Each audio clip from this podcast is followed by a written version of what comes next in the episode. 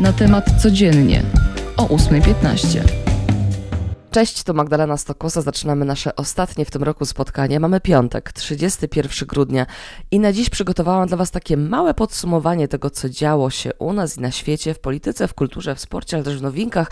E, nie będziemy tego jakoś szeroko omawiać, no bo jeśli jesteście z nami, to przecież macie to wszystko na bieżąco. To co, zaczynamy? Nasza uwaga, 130 spotkanie.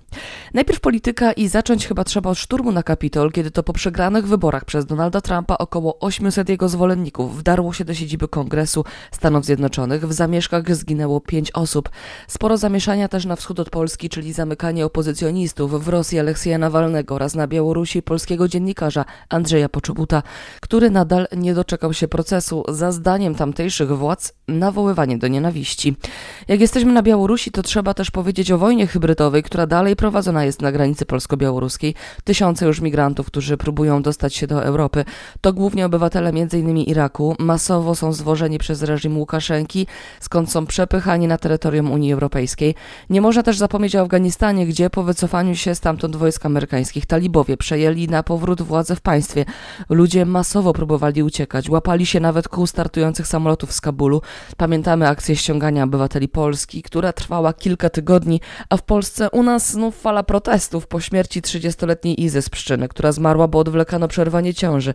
Tygodniami koczowanie medyków przed kancelarią premiera, mimo trudnej sytuacji w ochronie zdrowia, nie dostali oni podwyżek. Ostatnie protesty górników, protesty mediów, media bez wyboru, protesty przeciwko wprowadzeniu Lex TVN. A co w sporcie? W sporcie turniej czterech skoczni, Mistrzostwa Świata w narciarstwie klasycznym, Igrzyska Olimpijskie w Tokio, z których to przywieźliśmy łącznie 14 medali. Pobiliśmy pod tym względem rekord z Pekinu z 2008 roku. Na paraolimpiadzie z kolei polscy sportowcy zdobyli krążków aż 25.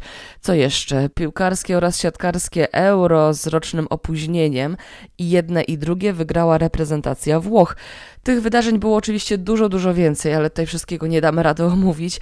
Co w ekonomii? No myślę, że chyba najważniejsza jest rekordowa inflacja w Polsce, która sięgnęła 7%, ale dotknęła także inne kraje.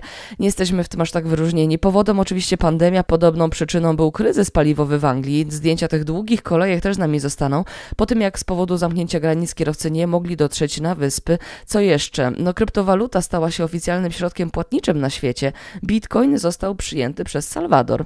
Tutaj chyba wrzucę jedno z ważniejszych wydarzeń, jeśli chodzi o turystykę, bo zaczęła się w tym roku turystyka kosmiczna, czyli pierwszy komercyjny lot w kosmos od 11 lipca. Trochę ich już było, ale na zawsze pierwszym, który spełnił marzenia o byciu poza Ziemią, będzie brytyjski biznesmen Richard Branson, założyciel koncernu Virgin.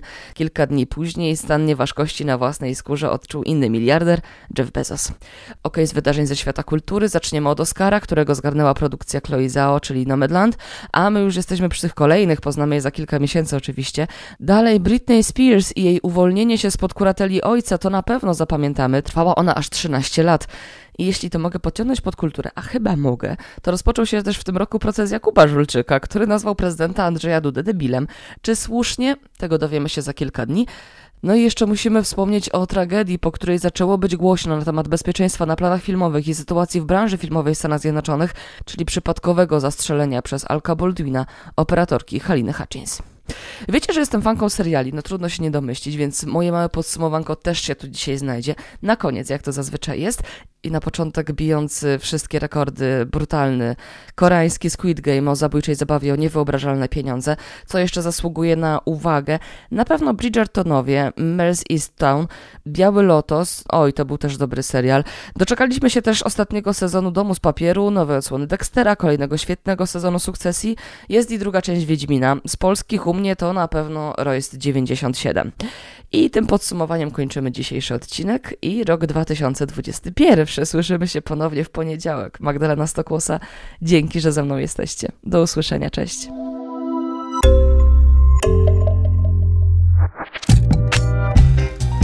Na temat codziennie o 8.15.